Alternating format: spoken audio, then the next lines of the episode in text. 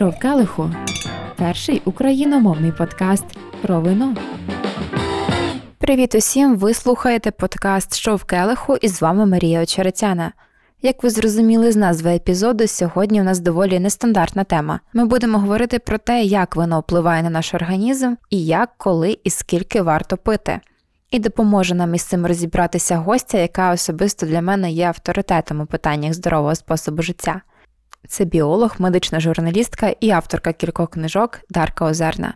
Дарко, привіт! Я дуже дякую, що ви погодились прийти на цей епізод. Він дуже важливий для мене, тому що я давно обіцяла його записати. Коли хтось із сомельє сказав, що воно таке суперкорисне, продукт довголіття, я казала: подождіться, я покличу експерта і спитаю в нього про це все.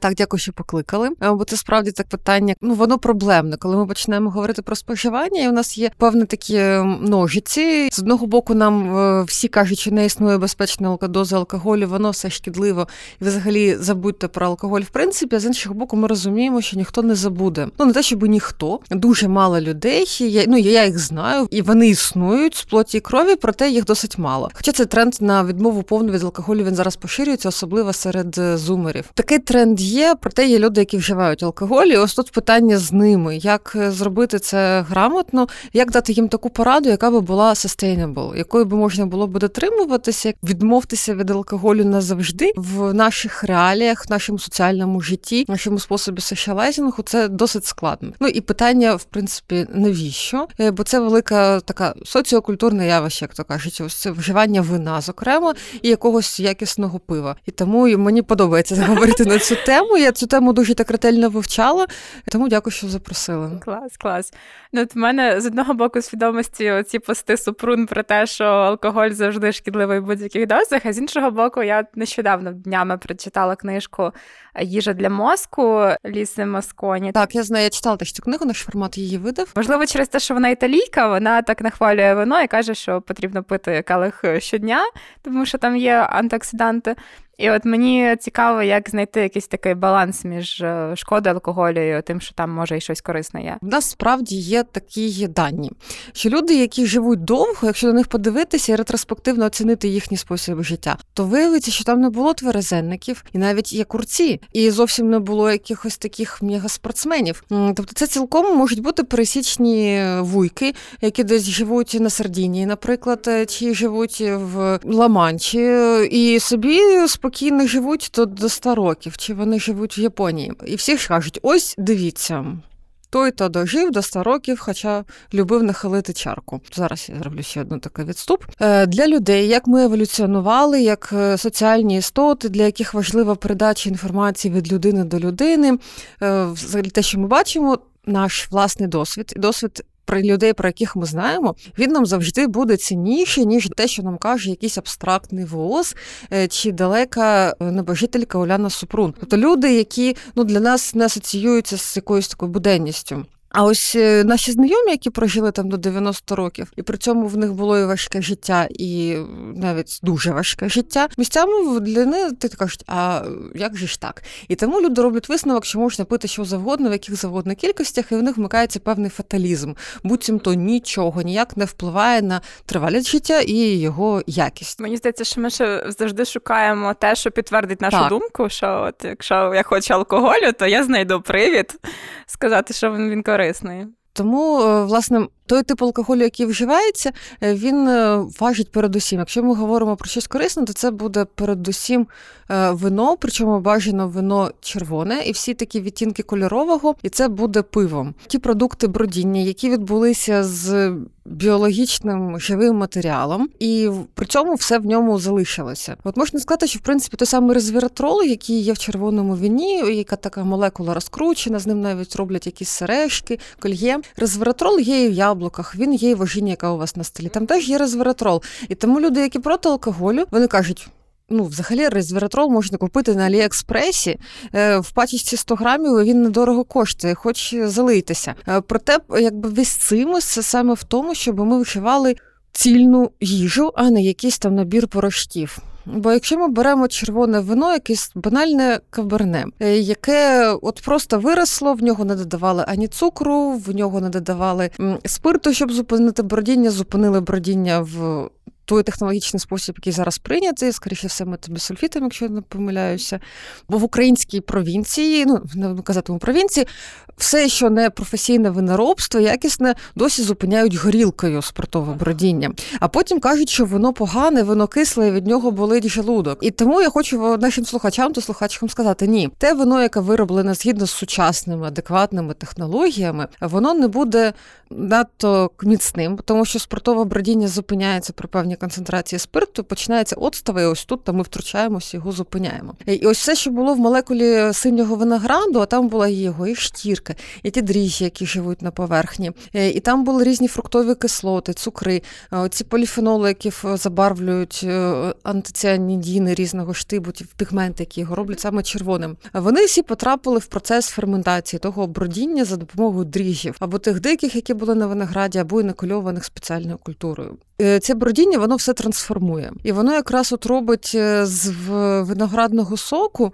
Продукт більш е, цінний, ніж він був до того. Тобто ми не можемо співставити, от візьми виноград, поїж з вином. Ну і навіть людина, якої синдром подразненого кишківника, тобто ви з'їли трішечки винограду, і потім е, чомусь ну, спідниця просто не застібується, того що в нас утворився водень в товстому кишківнику, і нам дуже некомфортно, і ми не хочемо вже ввечері нікуди виходити. Таке може бути. Е, ну це поширене явище. Та І там ще й фруктоза, е, все це кишківнику ну, ну, може не подобатися в деяких людей. А якщо ви випили вино, то там вже всі всі ці вино пройшло бродіння. І ті антиціанідіни, які були, вони трансформувалися в більш якісну корисну форму. І ось вони до нас приходять як цільний продукт. Ну, власне, те саме стосується і ячменю, солоду, хмелю і. Пива, в принципі, той самий процес ферментації, в якому з однієї природної субстанції робиться ну вона переходить на рі... на інший рівень. Вона стає більш е, доступною, більш корисною. Дріжджі нам утворюють вітаміни групи Б, бо в принципі ми самі цього не вміємо. Дріжджі – це таке хороше джерело вітамінів групи Б. Е, і потім вони доходять до кишківника. Тобто спирт всмоктується навіть в ротовій порожнині, в стравоході, в шлунку, і це погано, власне, те, чому алкоголь є причиною раку саме ось е, верхніх відділів травної системи і підшлункової, якщо ми не говоримо про цироз печінки. Так ось воно доходить до кишківника, і всі ці е, сполуки, які брудили, які ферментувалися на рівні з цукром. Е, вони доходять до товстого кишківника, і там їх зустрічають бактерії. В нас там живуть бактерії дуже багато, різного різних видів. Це називається мікробіота. І ось цією мікробіотою ми маємо постійно про неї думати, щоб мені таке з'їсти, щоб моя мікробіота була щаслива і не змушувала мене, наприклад, їсти Жирний тортик, е, якийсь там дуже майонезний салатик, чи ну, перебувати в такому сумному тривожному стані. Тобто мікробіоти це бактерії, які в нас живуть в кишківнику, і вони постійно спілкуються з імунною системою, вони спілкуються з блокаючим нервом, вони дуже багато сполук передають в кров. І якщо мікробіота в порядку, то ми в цілому теж в порядку. Ну це не єдина, але дуже важлива річ. І ось якраз продукти ферментації червоного винограду, продукти ферментації жита. ну так само, як інші продукти ферментації, буряка, чорного хлібу, коли ми говоримо про квас, коли говоримо про сидр, про інші ферментовані продукти, то вони стають набагато цікавішими і кориснішими для нашої мікробіоти. А чому тільки червоний виноград? Бо в ньому є оці антиціани, антиціани, ці пігменти, які його роблять фіолетовим, і якраз вони корисні. Навіть є таке явище в нутриціологів. Цей термін запровадили ну в 21 столітті як ем, фітохімічний індекс. Це таке умовне явище, що нам потрібно їсти кольорові продукти. Вони ж кольорові не дарма, в них є пігменти, які поглинають і відбивають певні хвилі світла. І ось е, вони нам всі корисні, якщо дуже узагальнити, то для нейронів і для судин, та для нашої кишкової мікробіоти.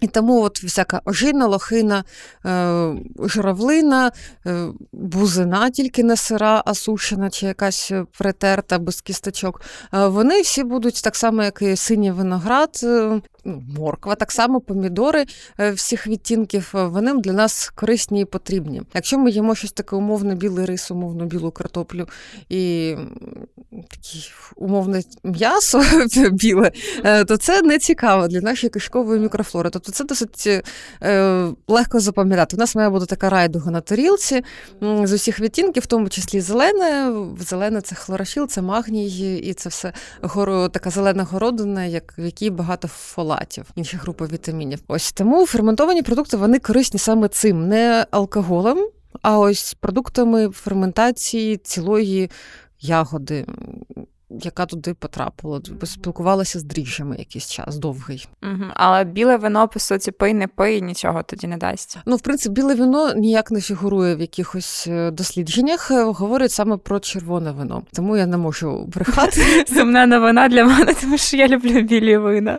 Ну, ось літом закінчується. Добре. Тоді ще зосередимось саме на алкоголі. Як саме от він впливає, коли він смоктується в організмом? Це така молекула, яка дуже моторна і на все зле проворна, як і неї. Вона потрапляє крізь мембрани клітині, тобто вона потрапляє всередину клітини. Вона взаємодіє з рецепторами на поверхні нейронів, і вони вже не можуть адекватно сприймати сигнали від інших нейронів. Тобто е, порушується ось саме цей баланс потрібного збудження і потрібного гальмування. Тобто мозок може навпаки, ну, то ми класно розгальмовуємося спочатку, тобто у нас блокуються певні механізми, навіть може виділятися такі окситоцин, окситоцин, нам всі люди здаються якимись симпатичними браттями, сестрами.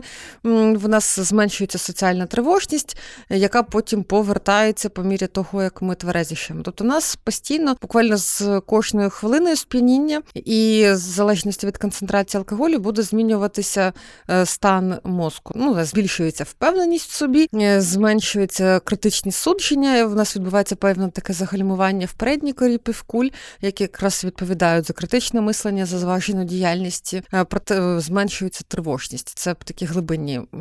Процеси. І тому ж порушується координація. І, так, порушується координація, це вже мозочок. Е, так само порушується. І потім, ну, власне, похмілля настає той стан, коли ми протверезішаємо. Навіть коли ми не відчуваємо, що нам погано, це похмілля є наслідком того, що в нас, по-перше, якби. Нейрони місцями як фейерверк загорілися і згоріли.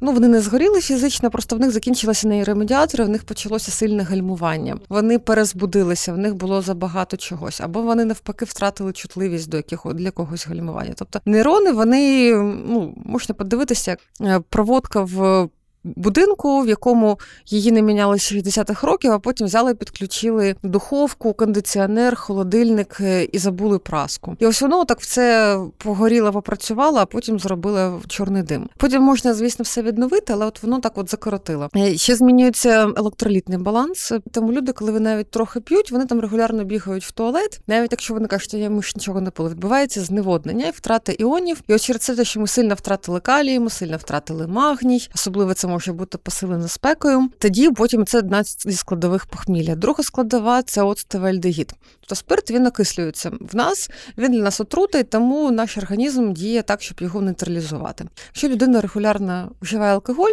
то вона непогано в межах своєї норми реакції, в межах свого генотипу вчиться нормально нейтралізувати алкоголь. Якщо ми п'ємо рідко, то ми миттєво п'яніємо і на цьому зупиняємося. А є ще люди, про яких кажуть, що вони не вміють пити, це насправді їхнє благословіння генетичне. В них е, ці ферменти алкоголь дегідрогенази, вони е, дуже так неефективно працюють, і тому вони миттєво п'яніють, алкоголь діє довго, але вони зупиняються і не доганяються. А ті, хто п'ють і не п'янішають, оцим найгірше. Вони насправді е, їм важко зупинитися. Ось у нас є алкоголь, спирт. Він окислюється до оцтового альдегіду, і потім до оцтової кислоти, яка успішно нам входить в обмін речовин і стає джерелом енергії. Тому, власне, алкоголь це калорії, які нам важко враховувати. І це рідина, яка нам насправді не додає рідини, навпаки, її виводить. І через це нам. Якщо ми сильно вживаємо алкоголь, не запиваємо його водою, невчасно зупинилися або це робимо коли спекотно, то нам потім погано. Угу. А от ще цікаво, я коли п'ю, якщо раптом стається, що я п'ю багато, я все одно відчуваю певну межу. В якийсь момент я розумію, що далі вже не треба, тому що буде недобре. А є люди, які не відчувають цієї межі. Від чого це залежить? Е, це залежить від того, як в них швидко цей алкоголь метаболізується. Тобто він е, нейтралізується до стану оцтового альдегіду, е, і в них він швидко стає оцтовим альдегідом, а той вже не викликає сп'яніння. Він просто викликає, що людині погано, якось так. Ну і також це межі нашої такої усвідомленості. Коли ми розуміємо різні свої стани, їхню градацію. Ті люди, які не відчувають голоду, наприклад, поки зовсім не стане все погано з відчуттям голоду. Так само і з алкоголем. У нас є таке явище, як інтероцепція. Це здатність нашої мозку усвідомлювати і передавати ну, якби нам в передню кору дані від показників всього тіла. Чи ми хочемо пити, чи нам спекотно, чи нам холодно, чи ми надто сп'янілі, ми вже розуміємо, що в нас все розфокусовується. І це той стан, який ми знаємо, що це сп'яніння, і нам треба спинитися, інакше потім буде погано. В когось це не дуже спрацьовує, і над цим усвідомленням треба працювати. Ну можливо, навіть з психотерапевтом. А як мінімізувати шкідливий вплив алкоголю? Очевидно, пити воду? Ну, по-перше, його пити мало. І тут ми приходимо до певних таких обставин е, споживання алкоголю. По-перше, так, це пити воду. Моя помилка була систематична, тепер я її виправляю. Особливо біле вино, особливо холодне. Я п'ю mm-hmm. як е, напій, який просто так. джерело води. Насправді це не так. Він не є джерелом води для мене. Він і навпаки її виводить. То нам хочеться пити, а нам поставили щось рідке. Ми зрозуміло його випили. Ну як е, бо роду п'ю горілочку як воду, от як в тій пісні. Ми просто це п'ємо як вода. Насправді ні, треба випити воду. Постійно треба запивати алкоголь водою. Тобто і до, і після келих вина, келих води, ну і власне це має бути все. По-друге, це кількість спирту і маса тіла, за що ми менше важимо, що більше в нас жирової тканини і менше м'язової, то менше нам треба пити. Це справді якісь мізерні кількості. І ми підходимо до висновку, щоб це хоч щось було на що дивитися, то варто пити дуже такі слабкі легкі вина, в яких мало алкоголю, або їх розбавляти водою. Просто щоб воно... зараз сомельє просто вжахнулися. Так, пробачте, будь ласка. Ем, ну або просто їх е, пити потроху. Ну, І ми підходимо до питання культури, що як от е, з курінням це сталося, е, що раніше там довго затягнути люльку, там її набити, застовкти, там кресалом висікти іскру, там розкурити, викурити, вибити е, цей попіл. Це ціле діло. Це довгий час, і ми не можемо весь день курити люльку. А коли з'явилися цигарки, які просто дістав і закурив, то люди почали набагато більше курити, і якраз це і призвело до таких е, катастрофічних наслідків для громадського здоров'я в другій половині ХХ століття. Ну верніше почали курити на півстоліття до того масово, навіть в кінці 19 століття, а потім дві війни, і і все просто людство на нервах сильно скурилося, це стало нормою. Так само з алкоголем. Що більш заморочливо ми підходимо до цього процесу, то краще. Тобто ми п'ємо з кимось, ми п'ємо в компанії. Нам треба пити не вдома. Я завжди тут цитую мою одну з улюблених письменниць Світлану Пиркало. І ось вона пише в не думаю про червоне, згадує, що каже, бухать по-українськи це майже те саме, як любить по-русски. Бухать по-українськи це в готелі. І От вона каже, де б ми не були, ми беремо алко, ну якесь там вона каже, там здається, бухло чи щось таке. То вони брали вино, віскі, і вони йшли в готельний номер. І вони пили там, і треба було тільки підливати. Е, що не треба там замовляти сидіти десь в барі, щось спілкуватися. І оце якраз наш шлях до того, щоб сильно е, напитися. Ну, так, ну якщо вже є пляшечка вина, то, то її треба під, під, підливаєш. Так, А скоріше за все, вона буде не одна, і ось якраз в цьому, ну чи там от в мене друзі, вони такі гурмани е, винні, і в них приватний будинок, і в них є цілі полички для ага. різних пляшок вина, у них завжди щось холодне в холодильнику, в них ще є е, такий льох, в якому зберігається вино. Mm-hmm. І ось це їх зупиняє взимку, що треба вийти вийти на двір, коли там замети, спуститися в той холодний льох, відсунути ляду і взяти пляшку. Ось це така перепона. А коли ми кудись ідемо, ми дивимося винну карту, ми думаємо, ми говоримо з сомельє, нам щось приносять спробувати, чи там ми беремо келих, ми дивимося на цей рахунок, тризначний чи чотирьохзначний, і думаємо, ну, мабуть. Зупинимося на цьому. Е, воно має бути так трішечки некомфортно дорого, е, і тоді це нас стримує. З нами спрацьовує такий це е, ефект. Ноцебо, коли ми очікуємо від чогось, що ми дорого заплатили, якогось дуже сильного ефекту. І ось власне з вином нам треба, щоб довго нам відкарковували, але ми понюхали, там подивилися на келихи, музика грає. Ось ми от сидимо і так культурно споживаємо на, на якусь велику компанію. Власне, тут і запиваємо воду водою. Тобто нам не важливі якісь е, закуски. Тобто food pairing працює саме як задоволення. Е, саме те, що з чим поєднуються якісь сири, це теж якби предмет для розмови, для обміркування, для того, щоб щось там дізнатися цікаве. Тобто ні, неправда, якщо б нам з дитинства казали, що треба обов'язково там жирного салатика накатити, і тоді ти не сп'янієш. Ні сп'янієш, але ще й але ще буде погано. Казали. Е, ну от, а в Грузії теж я там не була поки, але мої от подрузі казали, що типу ну, то по російською мовою, нельзя мішати черво... красне біле вино. Надо зробити прокладку на автонділ автандил э, батона. Із чого? Какую прокладку? Чача. Ага. Ось, і це дуже поганий спосіб. Не, треба е, прокладку з чачі робити, не треба там хачапурі додавати щось. Ну і це теж пастка. І е, ми, коли п'ємо е, алкоголь будь-який, в нас тканин класно збільшується чутливість до інсуліну, того гормону, який каже, глюкозі ховайся в жито, глюкоза ховається в усі клітини, і вона ховається і стає жирами, там, де не треба. І ось інсулін. Тобто, в принципі, інсулін нам потрібен, нам потрібна чутливість до інсуліну, бо висока глюкоза це якраз картина діабету, цукрового діабету і першого типу, і другого, коли в нас глюкоза є, інсулін є, а клітини до неї не чутливі. І, і от що ви зробите? І судини псуються, і сітківка псується. А якраз ось е, воно, ну будь-який алкоголь, він робить покращення для сприйняття інсуліну, і начебто такий опа з'явився апетит. Не хотіли їсти, не хотіли їсти, а тут раптом захотілося. Е, І в цьому ну, також міцний алкоголь, е, коли його п'ють, на порожній шлунок він буде викликати сильне виділення шлункового соку. В ньому є соляна кислота, і звідси у нас ми підходимо до цього анекдотичних свідчень про те, що щоб не отруїтися на сільському весіллі, то треба пити горілку. Е, буцімто вона знезаражує все, що там руками брудними хтось торкався. Ні, спирту цього недостатньо зовсім для того, щоб знезаразити. Проте воно буде стимулювати формувати шлункову секрецію, і соляна кислота якраз це те, що нас е, в буденності непогано рятує. Коротше, е, алкоголь нас змушує хотіти їсти, і це пастка, в принципі, особливо для людей, які там рахують калорії. Зараз вони стали на суворий шлях е, к самоконтролю. І моя порада така: жорстоко або їжте, або пити. Тобто варто ігнорувати ці. Так, ну тобто ну я я сама от була в суботу на пікніку з друзями. Ми пили крафтове пиво теж некомфортно дороге, скажімо так, в маленьких пляшечках я випила 0,3 цього пива, і цього було достатньо. Потім я пила воду. Але це було в компанії, і мені захотілося їсти, і і, і хачапурі, да, ось ага. Е, і так так все це було весело. Потім думаю, знаєш, що я це зробила. Я ж все знаю, як це працює, і тим ага. не менше. Тобто, якщо ви не знаєте, як це працює, то навіть себе не звинувачуєте, не картайте. Або їсти, або пити.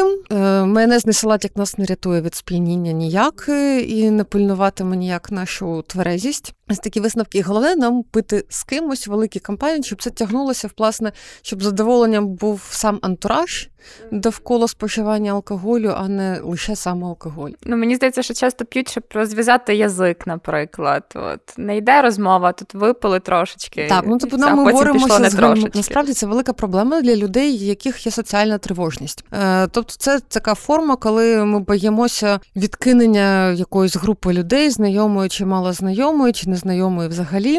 Ми не знаємо про що ж говорити. Ймовірно, в нас в дитинстві були якісь проблеми з е, спілкуванням з одною однолітками, і не обов'язково ми були в цьому винуваті. Але в нас лишилося, що якісь люди це загрози, скоріше за все, вони мене не сприймуть. Таких людей багато.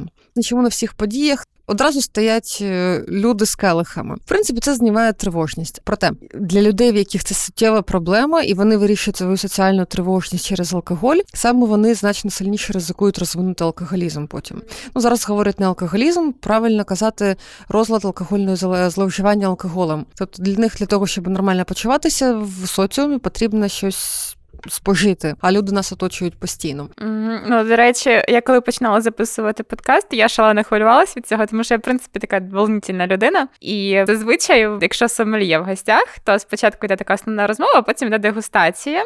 І мені радили починати з дегустації. Якщо ти нервуєшся, то випий, не нервуйся і буде все далі. Ну насправді це поганий спосіб. Так само це називається дисфункційний копінг. Коли ми справляємося ситуацію, да, ми все ж таки вирулили.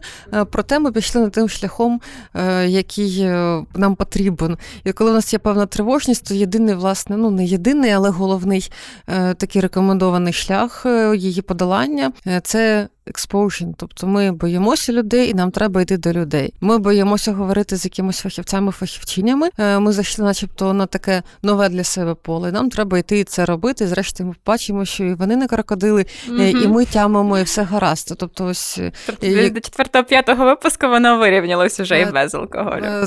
Так, а от якщо ми знаємо, що нам потрібна якась така милиця, то ми так і будемо на неї далі спиратися. Угу. Нас взагалі в такому культурному навіть просторі, мені здається, немає зараз ем, такого поміркованого споживання алкоголю, навіть в літературі українській це часто от напитися до стану алкоголізму. Як можна це змінювати? Ну, взагалі мене дивує, що в Україні такий ем, країні, де чомусь підіймається взагалі такий дискурс про традиційні цінності, про релігійне виховання, про те, що треба заборонити медичну, типу не допускати медичний канабіс, не допускати ліки для лікування розладу з гіперактивністю в дітей, бо це ж все наркотики цілком спокійно толерує наше традиційне суспільство, алкоголь дуже е, шкідливий, ну тобто в якого немає ну ніяких виправдань. Взагалі це міцний алкоголь і цигарки. Для мене є дивним виправданням цих галузей про чорний гумор, такий цинічний, медичний. Ці галузі вони платять податки, і ці податки великі. А люди потім лікуються від наслідків свого споживання за власні гроші. Коли в нас зміниться медична система, і в нас будуть люди оплачувати власне з податків лікування всіх інших, то ми побачимо те, що насправді 80% медичних послуг споживає 20% якимось дуже хворих громадян і громадянок. І вони є хворими не тому, що прям таке бентежне життя, і ми живемо в Україні, а не на Сицилії. А того, що це була низка їхніх життєвих виборів е, з самої юності, ось до тепер. І платники податків, в принципі, будуть оплачувати їхнє лікування. І тоді нам стане нецікаво, що в нас існує така яка комфортно почувається галузь виробництва міцного алкоголю, виробництва тютюну, і зараз вони мають певні обмеження з маркетингу, і вони класні, і це антитютюнове законодавство. Проте, зрештою, в нас алкоголь купити досить легко. Єдине, що тепер почали перевіряти паспорти, але достатньо, але достатньо однієї людини на компанію для того, щоб купити алкоголь на всіх і невідомо скільки кому років. Ну, навіть не обов'язково, щоб це була людина з компанії. Е, так, тобто хтось завгодно, то їм треба продати. Е, і тому я би на місці взагалі українських і Міністерства охорони здоров'я, і Міністерства соцполітики, взагалі тих людей, які рахують е, гроші країни, почала би думати наперед на років плюс 10-20 про те покоління, яке зараз е, відносно молоде, яке ще не досягнуло середнього віку, через там 20 років якраз ті люди будуть вступати в той період, коли починаються хронічні захворювання, які були наслідком попереднього життя. І ось треба думати, що треба ну зробити хибні вибори можливими, проте некомфортними. А рішення, які є більш правильними чи більш легкими, комфортними. Тобто вакцинуватися легко. Не вакцинуватися можна, будь ласка, але потім у вас будуть такі ну, біг з перешкодами. А тим буде зелений коридор і ось е, полегшені процедури. Так само ось е, із алкоголем. Тобто я би, як була би царицею морською, я регулярно про це мрію. Е, я би не кошмарила виноробний український якісний бізнес, так само, як і пивоваріння крафтове, бо це справді мистецтво, це таке ну і наука, і майстерність, і ремесло, і, і технології, і інвестиції. А, а ті бізнес бізнеси, які псують громадське здоров'я, хоча при цьому сплачують податки, ну, можливо запроваджувати різні акцизи. І тютюнові компанії, чи ті, які виробляють е, цукрові газовані напої, чи кондитерські компанії, їх не можна забороняти, закривати це взагалі е, дикість. Е, проте треба зробити так, щоб, мовно кажучи, купити яблука було легко, купити якісний сир, наприклад, з бриндзю купити українську було б Можливо, щоб такі гросері сторс вони були такою хорошою сіткою квадратною розкидані, і ми де завгодно могли купити собі адекватні такі продукти поживні. А ось купити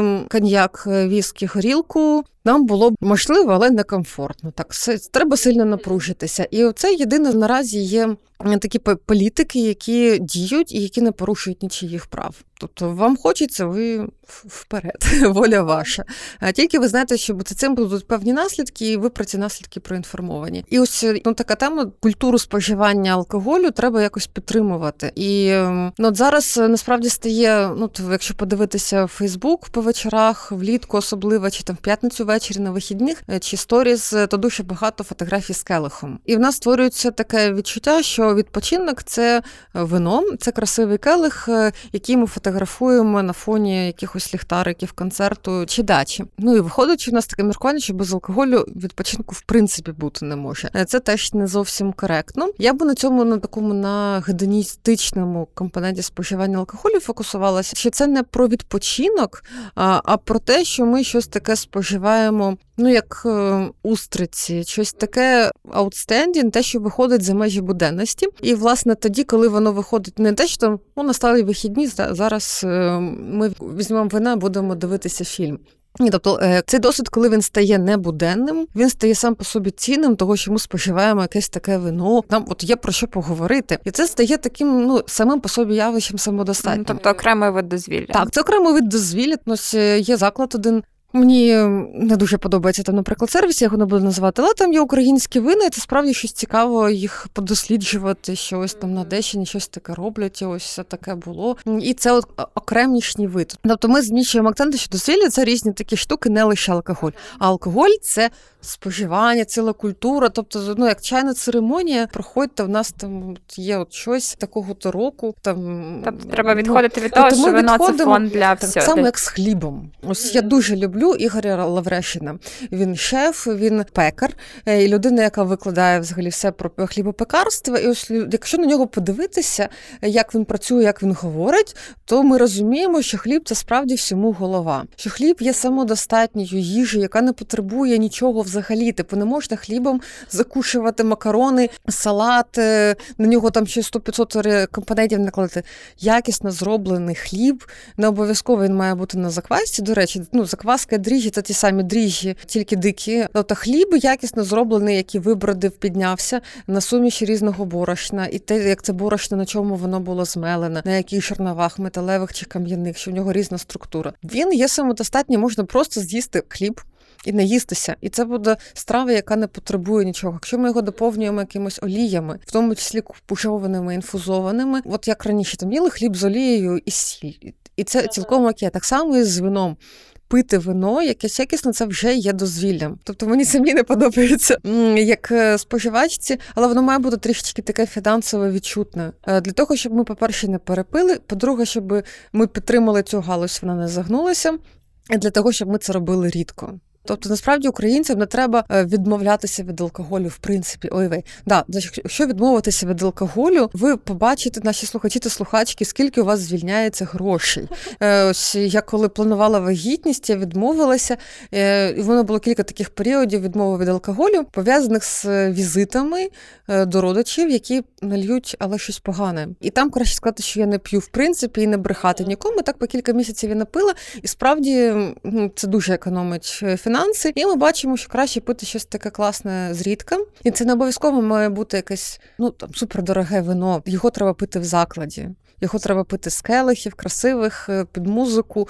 І ось потім їхати додому в адекватному стані. Згадали ще про натуральні вина. От е, на вашу думку, чи натуральні органічні вина корисніші за всі інші вина? Я е, не маю фахової думки з цього приводу. Все органічне виробництво, в принципі, воно має право на існування. Це підхід для до виробництва. Проте воно не може мати великих масштабів, воно не вирішує світових продовольчих проблем.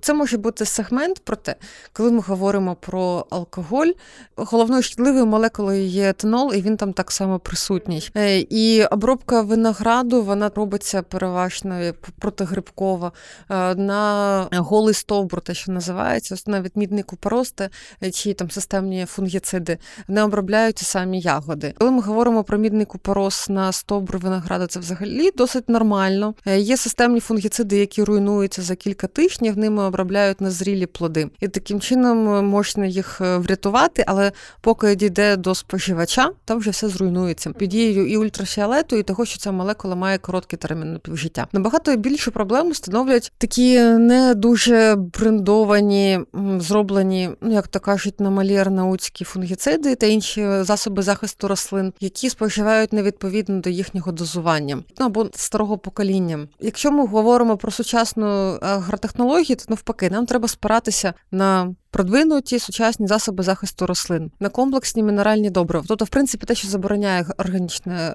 агрогосподарство, Проте, якщо це робити саме з е, дозаторами, калькуляціями, підрахунками там кількості на площу, справді воно буде коштувати дорого, то це буде краще рішення, ніж ми будемо вирощувати кров'ю потом мало. Потім споживач за це заплатить дуже багато, або воно все ж таки в нас не вродить, і це буде банкрутство, певне сильний фінансовий ризик. І сильно ми нічого не виграли, бо наш головний шкідник алкоголь він нікуди не подівся. Окей, тоді наостанок ще такі топ 3 помилки споживання вина і загалом алкоголю, який в жодному разі не можна припускатися. Це споживання без води. Тобто треба запивати. Це прив'язаність до контексту і вироблення в нас умовного рефлексу. В принципі, на алкоголь, що алкоголь це ну, типу вечір це алкоголь, там п'ятниця це алкоголь. Чи я йду до людей, значить це алкоголь. Е, мені погано, значить це алкоголь. Оце ну, мовний рефлекс і такий дисфункційний копінг з ситуацією. Е, і третє, мабуть, це споживання міцного алкоголю. Тобто ми говоримо тільки те, що в нас не було дистильоване. Це вино і пиво. Окей, і ще трошечки я вас помучу. Mm-hmm. У нас завжди відбувається бліц в кінці запису. І ми говорили про те, що не треба їсти разом із вином, але все-таки, якщо от є така якась культурна установочка, хочеться поїсти, то я пишу обставини, в яких ми п'ємо, і попрошу підібрати якусь е, таку більш здорову альтернативу тому, що нам прийнято їсти в цей момент. Я, наприклад, йду з подругами на пікнік. Дуже спонтанно взяла пляшечку рожевого і е, немає часу щось складне готувати до того. Що можна взяти з собою, таке, що не нашкодить дуже сильно. Ви можете взяти будь-які фрукти, будь-який сир. Ну і так само ви можете взяти хліб, і от, ну та пробачте мене всі е, фахівці з food pairing у. Е, хліб і вино це цілком окей. Вам захочеться їсти зрештою. Е, ну чи навіть пройде певний час, і от на вас буде спіткатиме голод, бо підійме алкоголь так само інсулін, і вам захочеться їсти. І ось за цих обставин з'їсти хліба з сиром це буде цілком окей, ніж ми потім голодні приїдемо на якусь умовну Басарабку і візьмемо там е, цілодобову шаурму. Е, хоча теж за певних обставин і шаурма може бути нормальним рішенням. Тобто я не демонізую ні шаурму, ні хачапурі. Е, it's all right. Бувають в житті різне. Окей, тоді в мене гості. Будуть скоро, і пляшечка червоного витриманого вина, дуже танінного. Послухала четвертий випуск подкасту і знаю, що пасував би якийсь такий жирний яскравий стейк, але також я знаю, що червоне м'ясо не рекомендують їсти дуже часто. Яка може бути альтернатива? Ну насправді з червоним м'ясом у нас ситуація така. Я купую, наприклад, стейки, коли дуже хочеться, запаковані у вакуумі в компанії, яка привозить все у ресторани. Таке червоне м'ясо це ще більш-менш окей. Червоне м'ясо це не окей, коли ми їмо е, ну процесоване м'ясом. Коли ми їмо якісь умовні сосиски і бургери, сильно процесовані, якусь там ну ту саму прямо ж до скоринки зроблену телячу шаурму щодня. Коли ми це робимо рідко, це не проблема. Тобто нам цілком нормально їсти червоне м'ясо, там от таке саме стейк з усім його жиром, з усім всім раз на два тижні, на три тижні до гостей. Це це буде нормальна подія, яка запам'ятається. Тобто головний прикол, коли ми говоримо про такі гріхи, е, як це глатані, е, червогодія е, чи чогось такого, на це має бути небуденний досвід. Тоді все гаразд. Коли це буденний досвід, по-перше, ми отримуємо мало задоволення, е, бо воно для нас звичне, щоб таке ще зробити. А по-друге, воно шкодить, коли воно системне. Якщо ми це робимо не системно, і воно для нас є чимось outstanding, це це нормально. Тому стейк в такому разі піде. Ну, Мені подобається варіант е, купити курку. Е, я з нею зрізаю шкуру. Це найгірша частина цього процесу.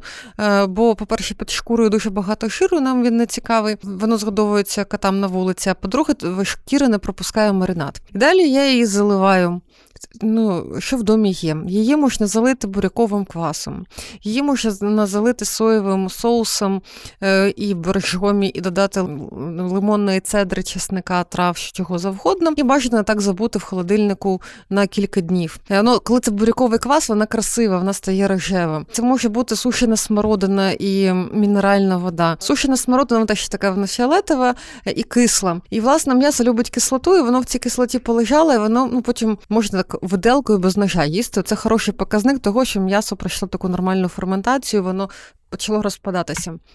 А потім я це дістаю з ногу цю курку з маринаду, кладу її на деко і запікаю. Е, спершу на малій температурі під кінець я її підвищую до 200 градусів, на ній з'являється скоринка. І це цілком я ну, напружилась тільки в той момент, коли я з неї зрізала цю шкірку. Угу. Окей, і такий дуже традиційний для українців варіант. Новий рік олів'є і ігристе. Чим замінити олів'є і всі ці салати, які ми зазвичай беремо? Е, олів'є насправді в мене е, є такий формат е, гостювання, бо я приходжу в гості або до нас. Це якраз нарізати олів'є.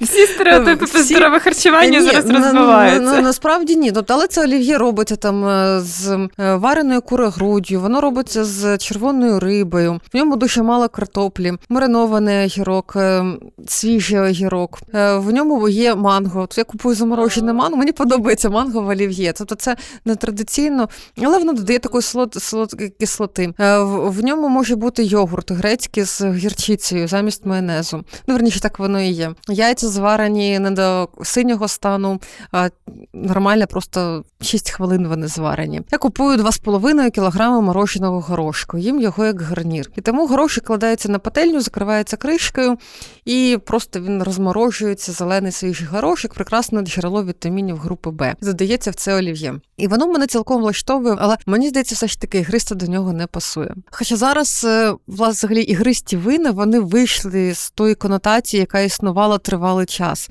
Вони з предмету розкоші перетворилися на такий елемент.